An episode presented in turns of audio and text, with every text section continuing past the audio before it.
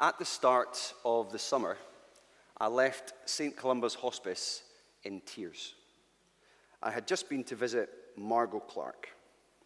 Margot had the incurable uh, motor neuron disease and was nearing the, hen- the end of her life. Now, if you had the joy of getting to know Margot in the four or so years that she was with us, you'll know how expressive and how lively she was in all of her interactions. You can't talk long with her without her face lighting up, her hands gesturing, her arms often held out for a hug. But there she was, her face and her speech slow, with her depreciating function of all muscles, and barely able to even lift a single hand. Now, she said two things to me that day. And the first thing she said was, I don't know why this is happening to me. I don't know why this is happening to me. It was a statement, but of course, it was a question. Why is this happening to me? The long pause indicated that it was a question that I should answer. What would you say?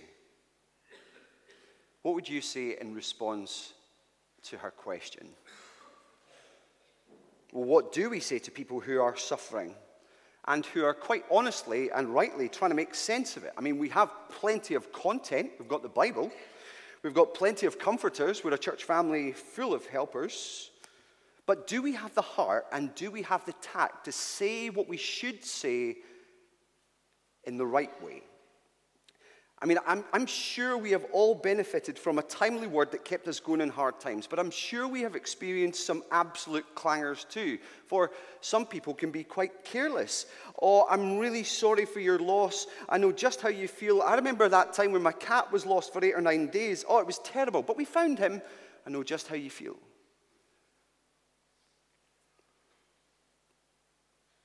Well, there's carelessness like that but there's also bad theology.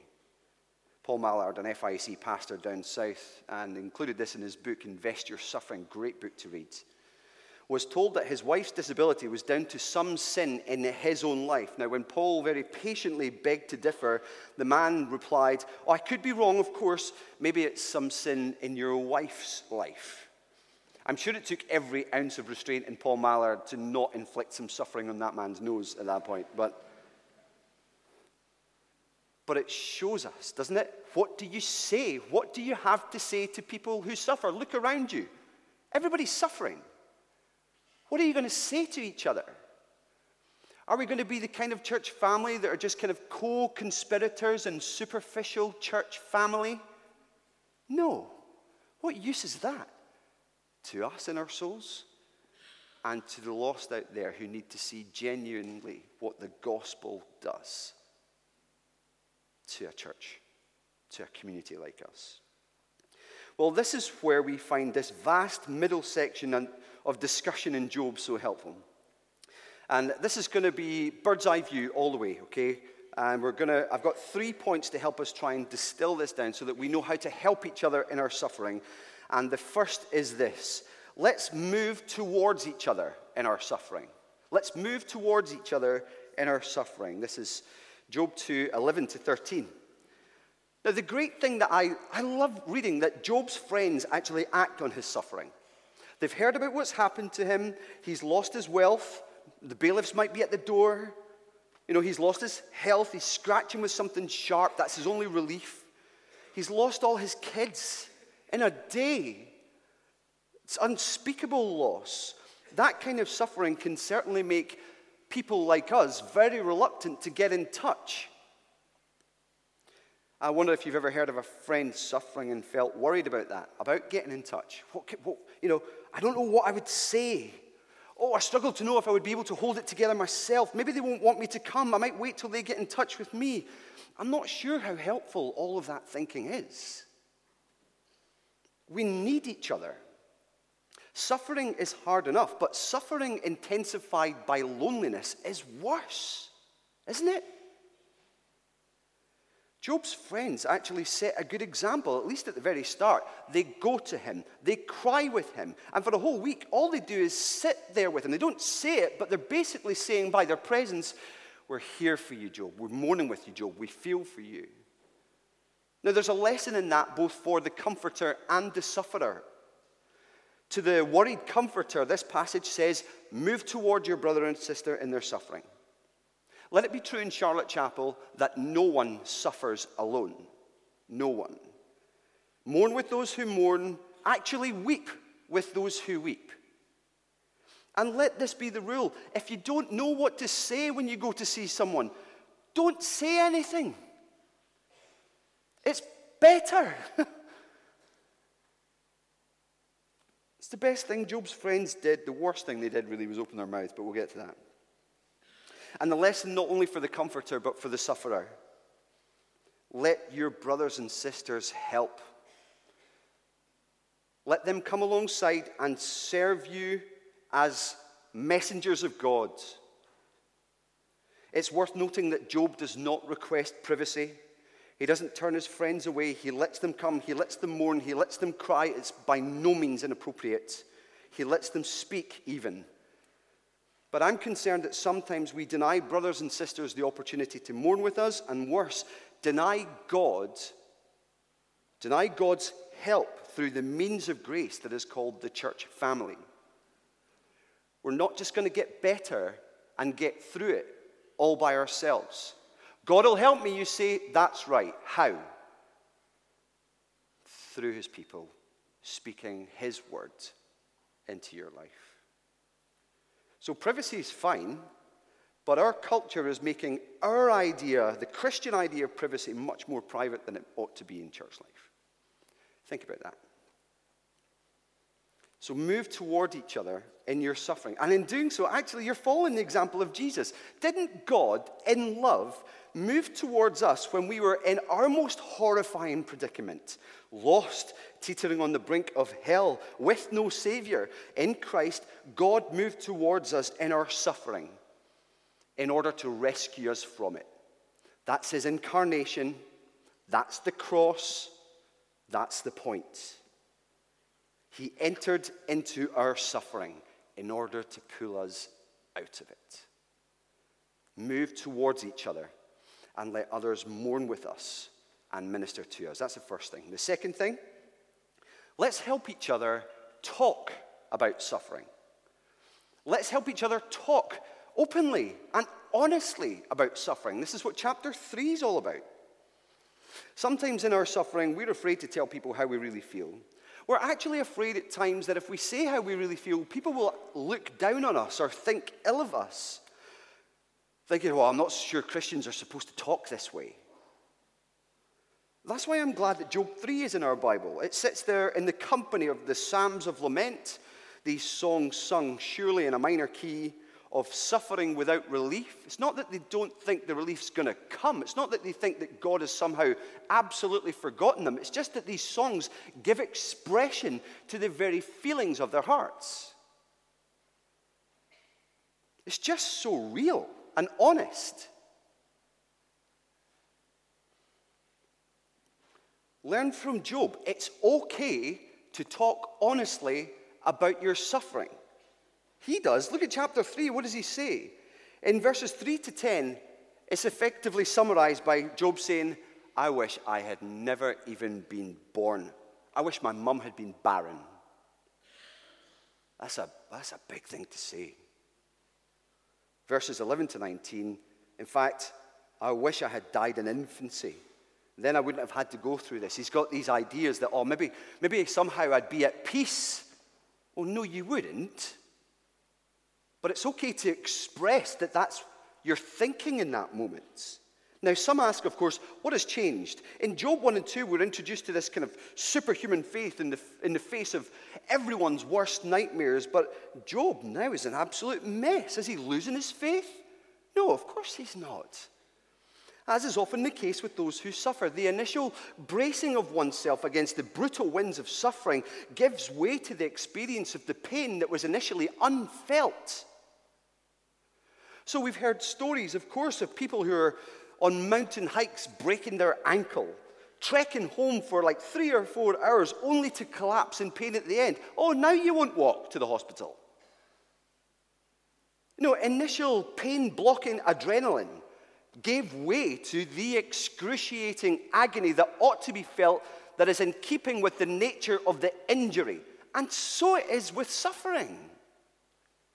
So it is with the pain that we feel, maybe not fully at first, but feel.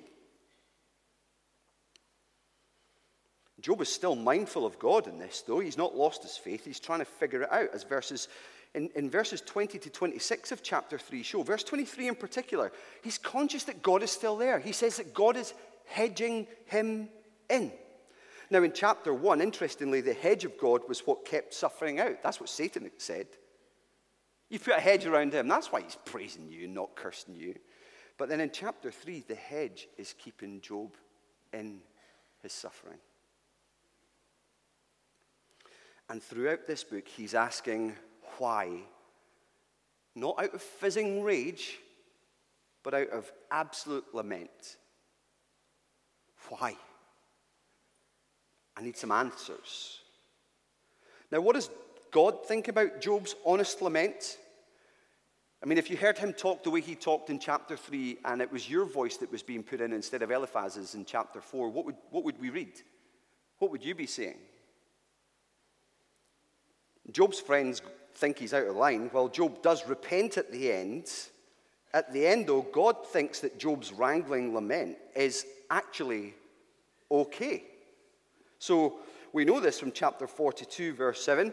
After the Lord had said these things to Job, he said to Eliphaz the Temanite, I'm angry with you and your two friends because you have not spoken the truth about me as my servant Job has. So, in all that Job says in this book, whether he's expressing his faith at the start or honestly pouring out his heart in the middle, he's affirmed by God at the end. That's very, very, very important for understanding this book. Job isn't rebuked for what he said in chapter 3. Now, don't misunderstand me. I want to make it clear you can overstep the mark in what you say to God or about God when you're trying to make sense of your suffering?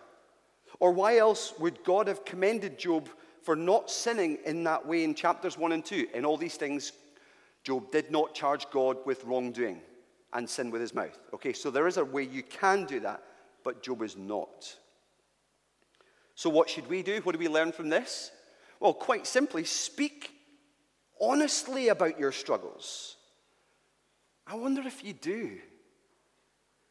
Are you a door tightly shut, struggling alone, or honest enough with a few good friends, or even just one to open up?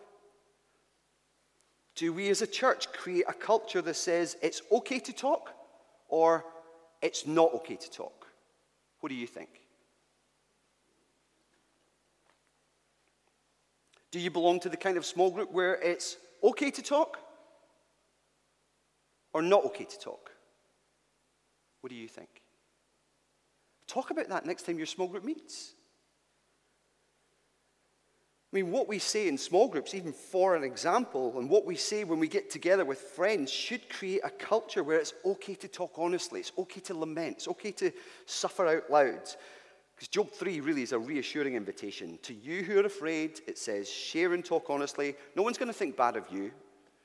To those who pretend to be fine, it says, just talk openly. Nobody thinks anyone's got it together anyway. And to those who just don't want to, share and talk. That's honestly, that's the invitation of here. Nobody will help if we co create a culture where everybody's just fine. How's it going? Fine.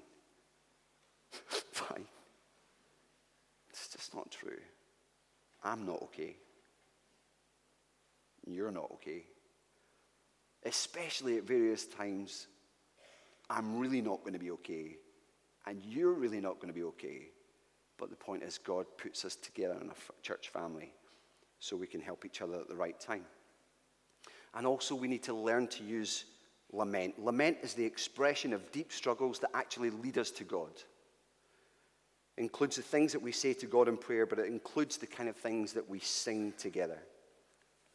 And don't forget, Jesus, again, is our model and example. I mean, Garden of Gethsemane, he wasn't afraid to say to his disciples, This is Jesus we're talking about here.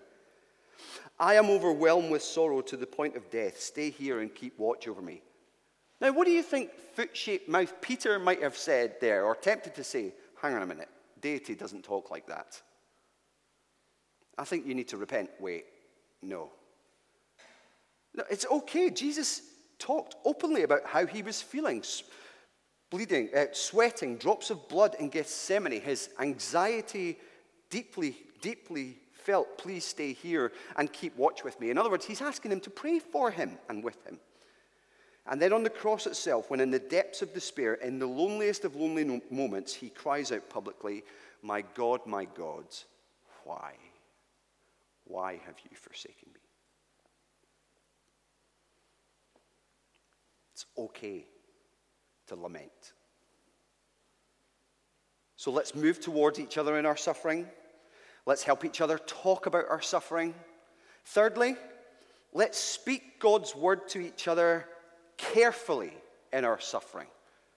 Really carefully, as we'll see from Job. When you read the back and forth discussion that takes place between chapter 4 and chapter 37, that's what you learn as they answer Job's question Mar- and Margot's question, our question. Why? I don't know why this is happening to me. Now, they do, his Job's friends do the first bit right. They speak God's word, but they do the second bit really badly. They're not careful with their Bible handling. A lot of what they say is actually very true. I, I, mentioned last week that I first read the book of Job when I was on summer mission in Rwanda. And I've, I found that little Bible this week, and there are so many of those verses that, are, that contain what Job's friends are saying that I have underlined. and you can do that. Tick. That bit of theology is very correct. Tick. That bit's correct. Good. That bit's correct. These guys know something about God but they just suck at putting it all together. Okay? It's truth misapplied. They're mistaken in the way they take these truths and read them to Job, and in, as a result, they only intensify poor Job's pain.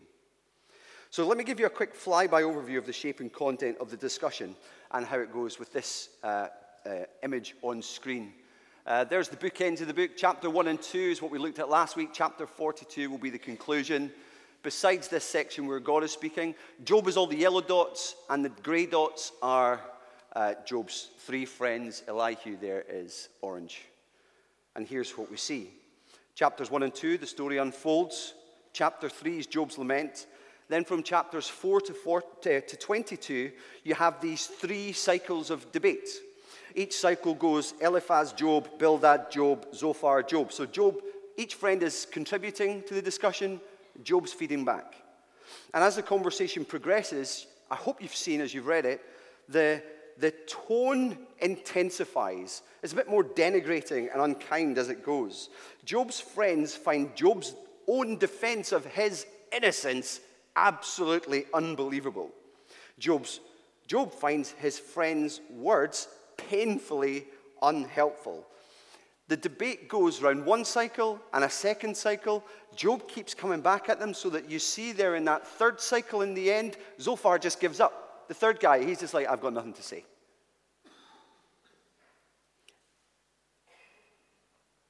And Job offers in verses 20, uh, chapters 27 to 31 some final protest of his innocence, crucially crying out for a mediator. I need somebody I need somebody to help me here. And then in 32 to 37, young Elihu pitches in with a rebuke, both for Job's friends and for Job himself. So let me give you a flavor of this. Okay, let's do the first cycle. Eliphaz goes first in chapter 4, verses 7 and 8. So Job's lament is what we've just looked at. Eliphaz, consider now who, being innocent, has ever perished? Were the upright ever destroyed? As I have observed, those who plow evil and those who sow trouble reap it. Yeah, well, that sounds like Galatians 6, doesn't it? The Apostle Paul wrote something like that. Okay, there's a tick. There's some good theology in there. But in other words, he's saying, Job, these kinds of things do not happen for no reason. You, you, Job, must have sinned in order to be punished like this. Therefore, Eliphaz is saying, okay, trouble and hardship equates to punishment. That's the only justifiable reason for it. Is it? Is it? That's his argument. Job says, nope. That's a summary. Bildad weighs in, not so carefully as Eliphaz, in chapter 8, verses 2 and 4 says, How long will you say such things? When your children sinned against him, he gave them over to the penalty of their, their sin. Oh my goodness, did you hear what he just said? He's like, okay, fine, fine, Job. If you're demanding your innocence and you've not sinned, guess who did? Your kids. That's why you've buried them. Helpful? Job says, uh, nope. Zophar's turn in chapter 11, he says, Look, Job, if you just put away the sin that's in your hand, then free of fault, you'll lift up your face. In other words, just admit it, Job. Everybody knows that you've got some dirty little secret. There's something you've done in the past. What is it? Just acknowledge it. It'll be fine. Job says, Honestly, I've not done anything wrong. And what we see in cycle one is repeated in cycle two and three until in chapters 27 to 31, Job has this long, long speech insisting on his innocence. In chapters 29 to 31, especially, he says, Look, neither women nor wealth have drawn my heart. He's remained steadfast in his faith and devoted to doing God's will. That's why he cries out crucially, crucially in chapter 35, 31, verse 35 for vindication, saying, Oh, that I had someone to hear me. I sign now my defense. Here's my testimony. Let the Almighty answer me. Let my accuser put his indictment in writing. Oh, okay. Someone to hear him. Is that Elihu? Well, here he comes. He's, I mean, we need someone like Elihu because Job's friends are saying God is punishing Job, but they're wrong. And Job himself is getting really close to charging God with carelessness in his sovereignty, or even he's on the brink of charging God with being unjust, unrighteous. But Elihu's main contribution is this Job's pals, you're wrong. God permits suffering not always to punish. There are other categories for understanding why suffering comes. One of those categories is purification, it's holiness, not to punish, but with purpose to sanctify. Sounds good, okay? There are passages in the Bible that say that Romans 5, 1 Peter 1, James 1. But Elihu also says, Look, Job, you're also wrong because your own wondering about what's going on is no better than your friends. God isn't unjust. Don't even get anywhere near that line. Nor is he your enemy. He's not your accuser, he's your friend. But does that explain it all? Well, is, is Elihu drawing a line under the whole debate? Is he the final word on the matter? Sounds so close to the truth, doesn't it? Like I said, it sounds a bit like Romans 5. You know, suffering produces perseverance, perseverance, character, character, hope. And hope does not disappoint. Yes and amen. But as close as Elihu is, he's still speaking out of ignorance. He doesn't actually know. Because Job 1 and 2 tells us that God did not allow Job's suffering in order to strengthen or purify his faith, but to prove that God is worthy in the eyes of those who love him. It's to prove that Job does not worship God for nothing, but that he values him and treasures him for the God that he is. We've all, see, carefully read your Bibles, friends. The answer's in the text, chapters 1 and 2.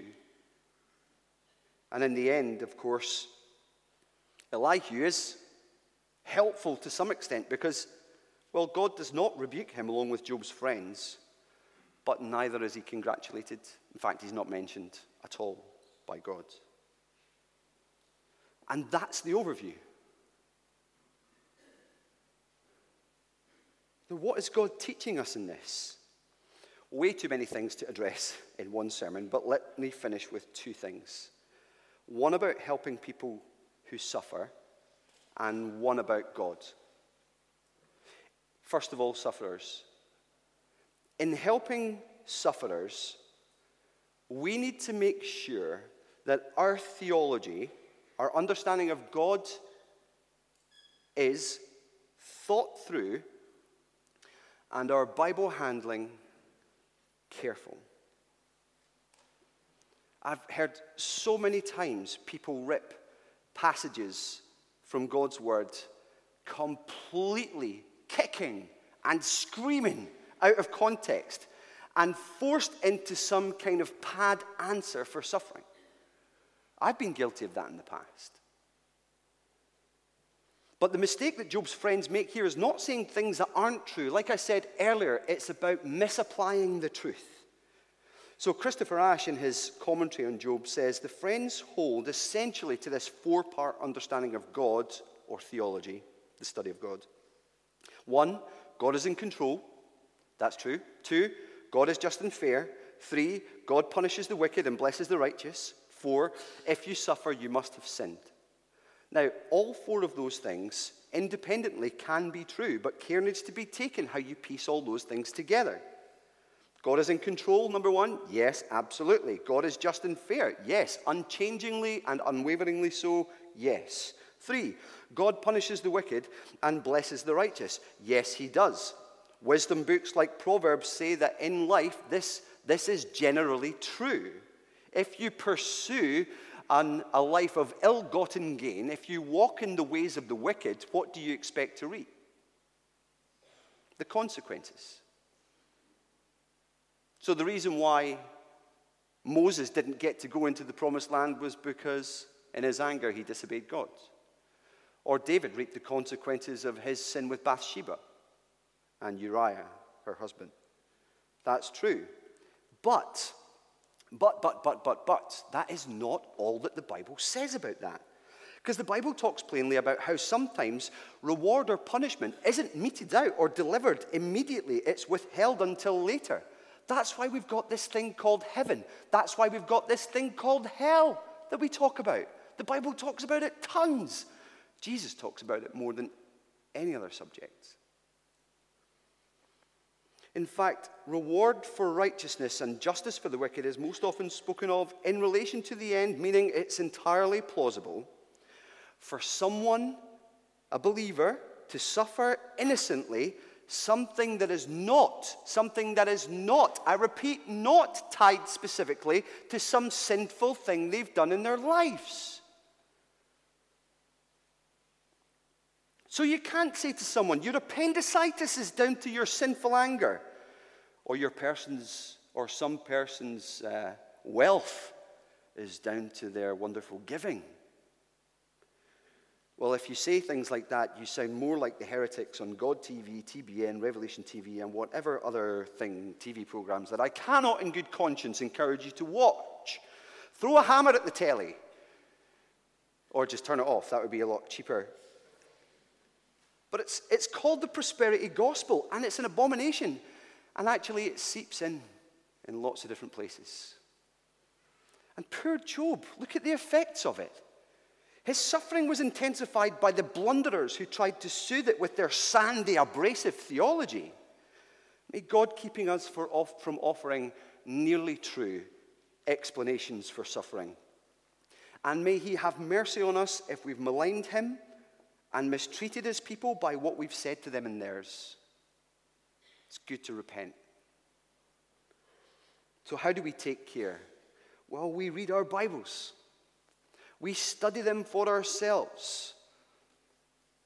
We try and model what Bible handling should look like every time we preach, though we get it wrong at times. If we want to run courses on Bible handling, we'd be delighted to do that. Ask questions in small group, wrestle with the understanding of the Bible and its teachings together. These are all means of grace by which God helps us understand this is what the Bible says, and these are the situations where we can rightly speak it in love into one another's lives.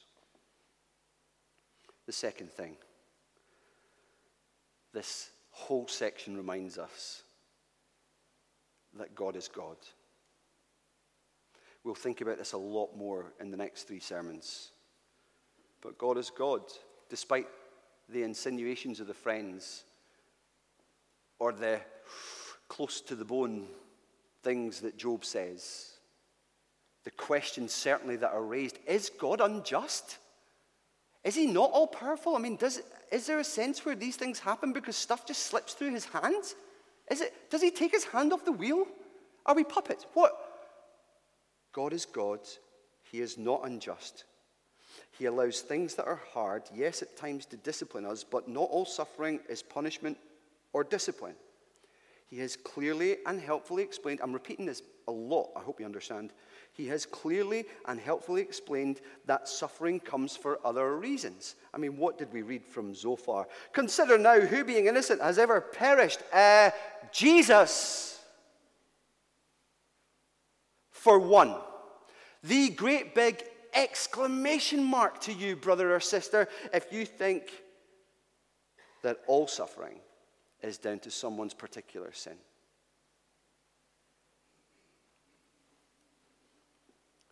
God is not capricious, careless, or an unstable moral monster. One thing is for sure He loves us and is entirely consistent with His promises. You can trust Him even when you can't seem to find Him. So says His word. Do you remember Margot in the hospice? I only told you the first of the two things she said to me that day. The first was, I don't know why this is happening to me. The second was in response to something I said in reply. I replied, Margot, I, I don't know why this is happening to you. Suffering comes for all kinds of reasons. I would have left it there, but Margot, being the, the academic, switched on woman that she was, probed. And she said, I said, Well, sickness and death are a result of the fall. Creation groans. Could be that. Some suffering is for a greater good. God says that. It could be that. Some suffering is a punishment for sin. It could be that. But there's a category for innocent suffering. There's mystery to it. It could be that. So I said, Margot, I don't know why this is happening to you. All I know is that Jesus was really upfront about it so that when suffering hits us, we don't give up on Him. Instead, we trust Him all the more, the one who, in the loneliest moment of his suffering, cried out, My God, my God, why have you forsaken me? And then, after dying for our sins and for our salvation, came through suffering, came back from it in order to tell us that He's the one that if we hide ourselves in Him, He delivers us through it. Satan, sin, death, gone in eternity with him. Then Margot replied, Yes, Jesus is my rock. To say that out loud is true faith. To say it from a hospice bed is, for that person, proof that he is. And if you don't know him yet, come to him. He said, Come to me, all you who are weary and burdened, and I will give you rest. Help one another as we suffer. Move towards each other. Help each other talk about our suffering.